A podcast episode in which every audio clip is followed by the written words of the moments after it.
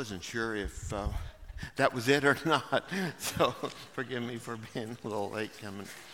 Uh, Craig, it's wonderful to have you back. Boy, it's, we missed you when you're gone. Thank you for coming back. And uh, Brian, w- would you come here just a minute? J- just a minute. Uh, boy, I respect this man and love this man so much. I'm sorry I said that about your signature. But, but it's his birthday. I think we should sing happy birthday to him. Don't you? Let's do it. Happy birthday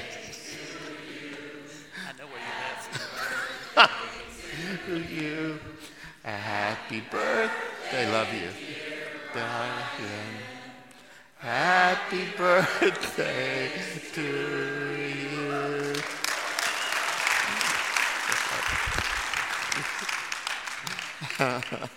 Uh, he said, I know where you live. it's like a threat. Uh, awesome. You know, uh, we live across the street from uh, Mario and Chris, and across the street from uh, Barry and Bobby Joe Bundy. What a great neighborhood we have.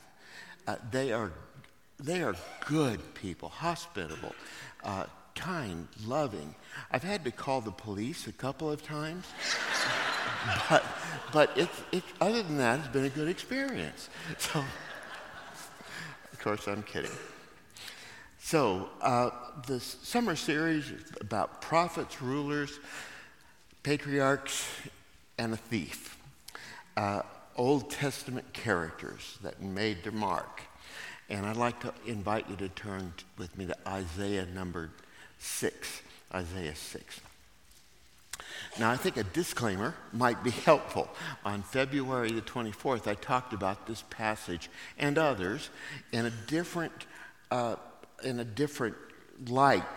Uh, we were looking at the attributes of God, and I was talking about um, the holiness of God. But today, uh, I cannot uh, talk about Isaiah without coming back to this, this passage because this is central in the beginning of his ministry as a prophet.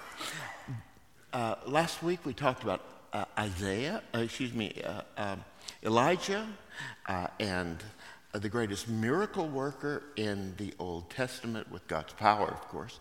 And then today we are talking about, I think, the greatest prophet in the Old Testament, uh, Isaiah. He's mentioned 55 times, quoted 55 times in the New Testament, more than any other prophet. All right. Being a prophet was a difficult and a thankless task. Uh, and nobody illustrates that better than the prophet Isaiah. Now, in some ways, Isaiah was different than the rest of the prophets. He was different in that he was, he was a blue blood. His, his family uh, was highly placed, influential, and affluent. He had what's obviously a great education. He was a gifted writer, and uh, these characteristics are different than the other, other prophets. His dad's name was Amos, and besides that, I don't know anything about him. And uh, he was married, uh, and he- the Bible doesn't give us his name, uh, her name, but says that she was a prophetess, and they had two children. Uh, Isaiah's uh, focus, uh, he, he lived in Jerusalem and not only spoke to the people in Jerusalem, but all of Judea. Uh, uh, some people are called by God to serve in obscure places. I can remember Marcia and I driving through uh, Oklahoma and, and driving through some, some little tiny towns, backwater towns, and we'd go drive by a First Baptist church and uh, just talk about the kind of people called to serve in that setting and uh, how how wonderful it was and how faithful they were in serving that flock. But that wasn't Isaiah. I mean, today we would say Isaiah was the pastor of a mega church in an affluent town. It, he was in that kind of situation. Now, that brings us to the beginning of his ministry, Isaiah 6, and these words I hope are familiar to us. It says, In the year that King Uzziah died, I saw the Lord sitting on the throne, high and lifted up, and the train of his robe filled the temple. Isaiah recorded the date, the year, in the year that King Uzziah died. You know, we do that. Important things in our lives, important events in, in our lives. We just remember those dates. I remember 1985. My mother died in 1985. Don't forget that date. Uh, I remember 1970, the year Marcia and I married, and 1976, 80, and 83, when our sons were born. I remember those dates.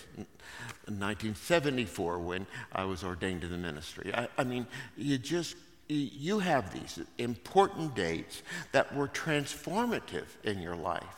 And this date, uh, this year, the year King Uzziah died, was transformative to him.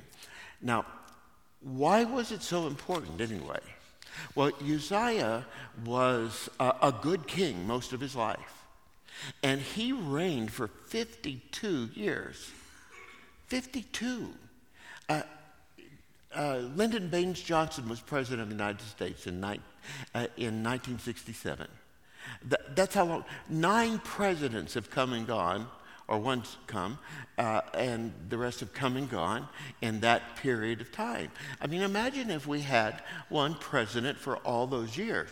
And imagine that these were years of peace and prosperity. Uh, that's what they had. And so they become very dependent on him. Uh, he led well for decades, but unfortunately, later in his life, he became arrogant and proud, and he entered the temple and he did what only the priests are allowed to do. This was an abomination to God, it was uh, disrespectful to God. And as, as a result of that, uh, I, Uzziah was given leprosy, and he had that until he died. Now, it's important for us to remember, I think, this basic principle, and that is uh, the people depended on, they were devoted to a man. And our dependence and our devotion is to be to God Himself we are respecting people who lead us, but our dependence and our devotion belongs to God. Well, now Uzziah was gone. Imagine the impact that had on Judea. It was, it was, the people were terrified. I mean, they had no basis of understanding where they were going or who was going to lead them because of their dependence. And uh, during this time, they turned to God.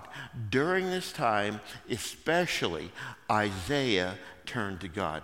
I call this the blessing of insecurity.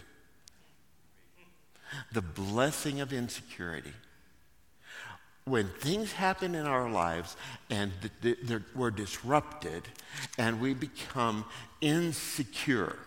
You see, we have the illusion right now of control. That we have an illusion of security. We don't have it, but we feel like we do sometimes. But when that leaves us because of an illness or a family problem or a work problem or whatever it might be, uh, we, that insecurity has a way of driving us to God. And that's not a bad thing. Uh, let that happen in your life when it happens. And that's what happened with Isaiah. Look at verse 1 again.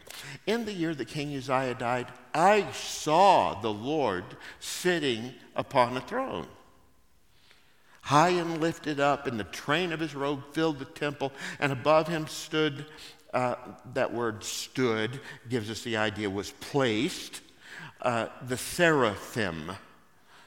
Each had six wings. With two, he covered his face. With two, he covered his feet. With two, he flew. And one of them called out to another and said, Holy, holy, holy is the Lord of hosts. Uh, that means the Lord that commands the, the great powers of heaven. Uh, the whole earth is filled with his glory. That's, they're saying that to one another. The whole earth is filled with his glory. And the foundations of the threshold of the temple that they were in shook at the voice of him who called. And the house was filled with smoke. Uh, the Shekinah glory of God is sometimes referred to as that. So the Shekinah glory of God has now fallen upon this place. Where was he? Well, we don't know. He may have been in the temple, uh, uh, or, or, this just may have been a vision. Uh, I, I don't know which it, which it was. But the issue here is Isaiah is given a glimpse of something that God is, and that is that God is holy. Now, he describes uh, certain attributes about God. And I think I'd be remiss not to point them out. First of all, he says, uh, calls him Lord. G- God is Lord. Jesus is Lord. And this word for Lord means is Adonai, and Adonai uh, gives us the idea of the majestic ruler. He's seeing God as the majestic ruler that he is. And God is sitting upon the throne, giving us the, uh, the uh, view of the sovereignty of God. God is in charge of everything, everything in this world and in heaven and wherever else there might be. He is high and lifted up. And, and that gives us the idea of the preeminence of the Lord. He is high and he's lifted up. He's first, preeminent above everything. No one is above him, beside him in authority or power at all. And then finally, the train of his robe filled the temple. Uh, some say this has to do with the omnipresence of God. And some say this has to do with the significance of who he is. I, I don't know which that is. But the train of his robe filled the temple. And now, he, the Lord wasn't the only one there. There were also seraphim that Isaiah is seeing. Look at it from Isaiah's side now. Uh, he sees the seraphim there. What's a seraph, anyway? Well, a, the word seraph means fiery serpent. That's what they seem to him to be fiery serpent uh, powerful, overwhelming creatures uh, from heaven itself. And so they're, they're fierce creatures.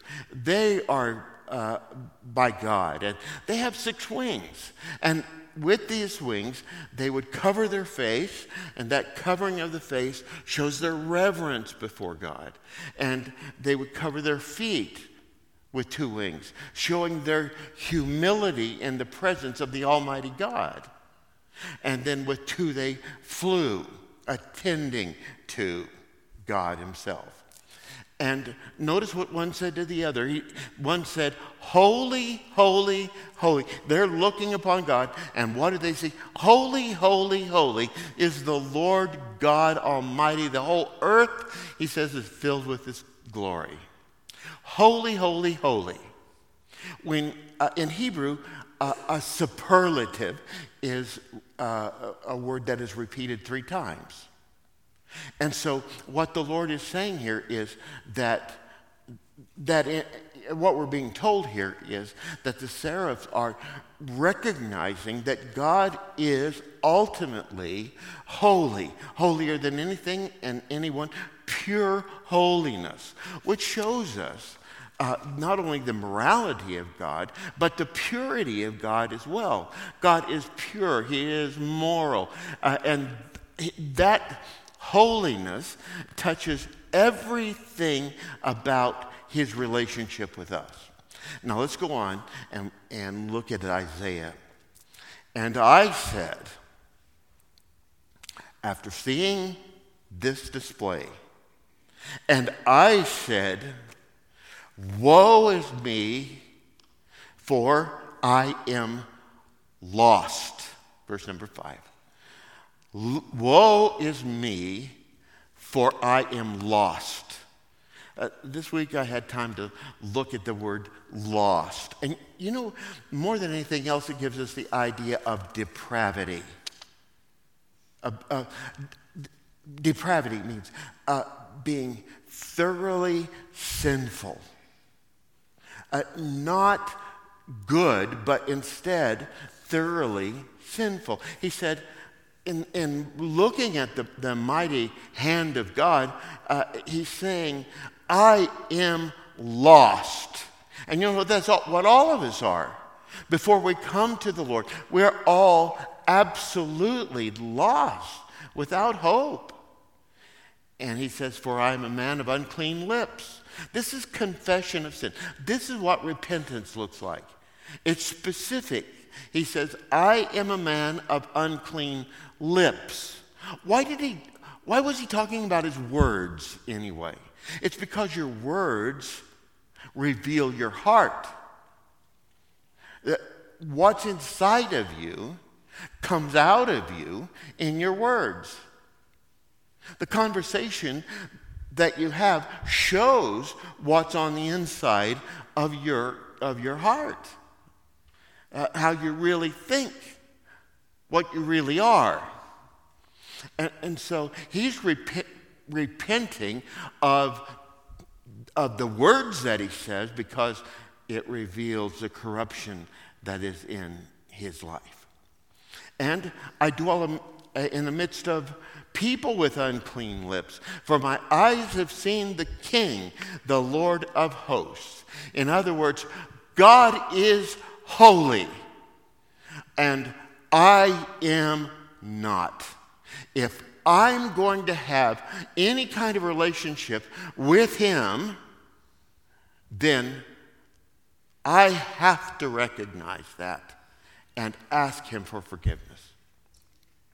Going on in Isaiah 6 6. Isaiah 6 6 says, Then one of the seraphim flew to me, having in his hand a burning coal that, had, uh, that he had taken with tongue from the altar. What's this altar? Well, the altar is the place where the sacrifices are made for the forgiveness of sin. Jesus paid the price by being the ultimate sacrifice for us. But uh, this is in the Old Testament, and so the altar is the place where there is sacrifice for sin. Uh, one of the seraphim flew to the altar and took with the uh, tongs a burning coal. And he touched my mouth and said, Behold, this has touched your lips, your guilt is taken away, and your sin atoned for. I think that uh, all commentators would say this is a metaphor. This is an illustration for what happened. It's showing the goodness of God to eradicate sin for those who have repented. Salvation has to do with two things repentance and faith. I turn my back from what I was and I turn toward the Lord in faith to save me, forgive me, and to lead me. And this is what Isaiah has done. And so he is absolutely, objectively, totally forgiven. Now, after a person has come to Christ, we have a tendency to say, well, you're saved now, and you know, God's God's not done with you, still with you, but the, the mighty work that God's doing in your life is done because you are saved. And that's totally a misunderstanding. Look at verse number eight. And I heard the voice of the Lord saying, Whom shall I send, and who will go for us? And then I said, Here am I, send me. Uh, the us is, of course, that part of this sentence that's often talked about. Is this the Trinity? Uh, is this something else? I think it's the Trinity. But, uh, uh, you know, whether it is or whether it isn't, God Himself, all that is God, says, Who will I send? And who's going to go on mission to serve us, God? And what did He say? Well, here am I. Send me. Now, folks, every Christian is called to full time ministry. Did you know that? Every single one of us is, you have been called as much as I have to full time ministry. Now, maybe not vocationally, but in the totality of your daily life, you are a minister to those who are around you. God has called you into the ministry. And that's what's happening to Isaiah here. It's this radical change that's brought about by salvation and the heart that's now ready to serve the Lord. And verse number nine says, and this is God saying, now, this is what you're going to do. Here's your assignment in life. You want to serve me? This is the way you're going to do it. And he said, Go to the people and say, Keep on hearing, but do not understand. Keep on seeing, but do not perceive. Make the heart of this people dull and their ears heavy, and blind their eyes, lest they see with their eyes and hear with their ears and understand with their hearts and turn and be healed. then Isaiah said, I think this is a classic question. Well, how long do I have to do this? And he says, uh, How long, O Lord? And God's response is until cities lie waste without habitation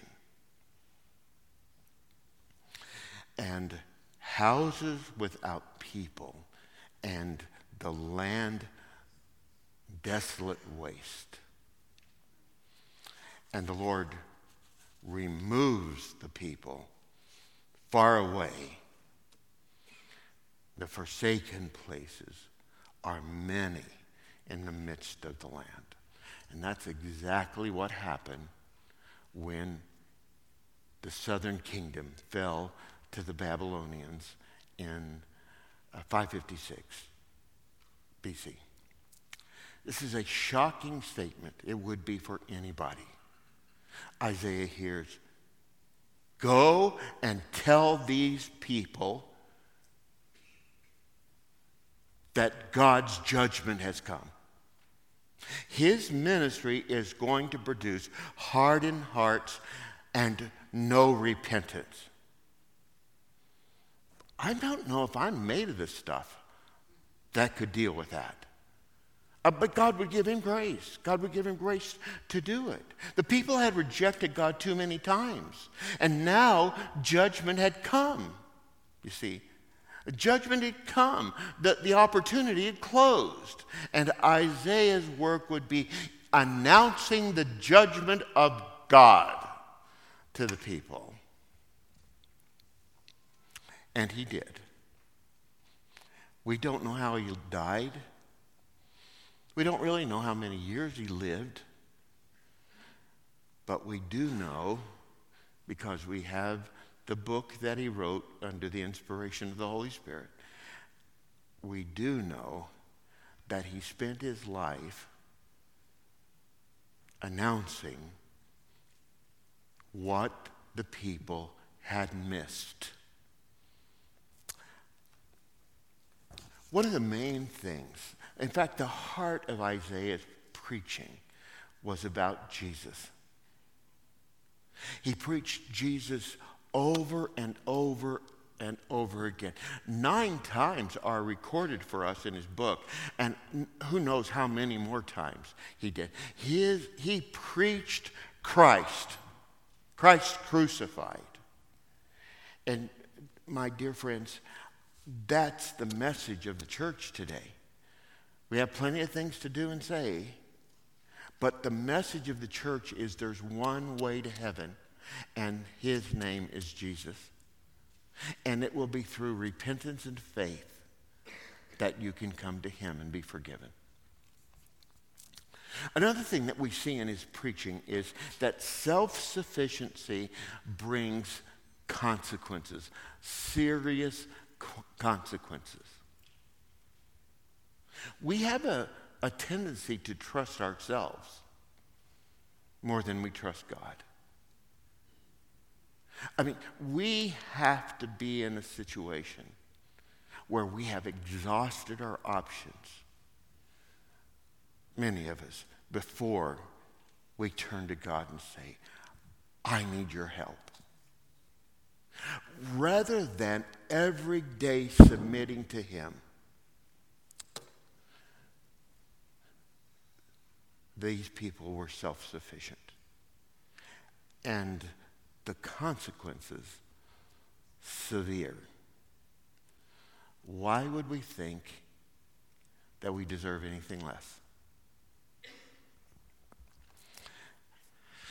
Another thing we can see here is that in spite of disappointments day after day after day, Isaiah never gave up. He never, ever gave up. It doesn't matter if God answered your prayer the way you wanted. It doesn't matter if you have faced difficult times. It does not matter if you have been rejected by family or friends. Don't give up. Keep on trusting God no matter what, and you will see his faithfulness. And then finally, I'm going to use a, a word here that, uh, that is defined incorrectly in our society. Uh, faithfulness is more important than success. Success.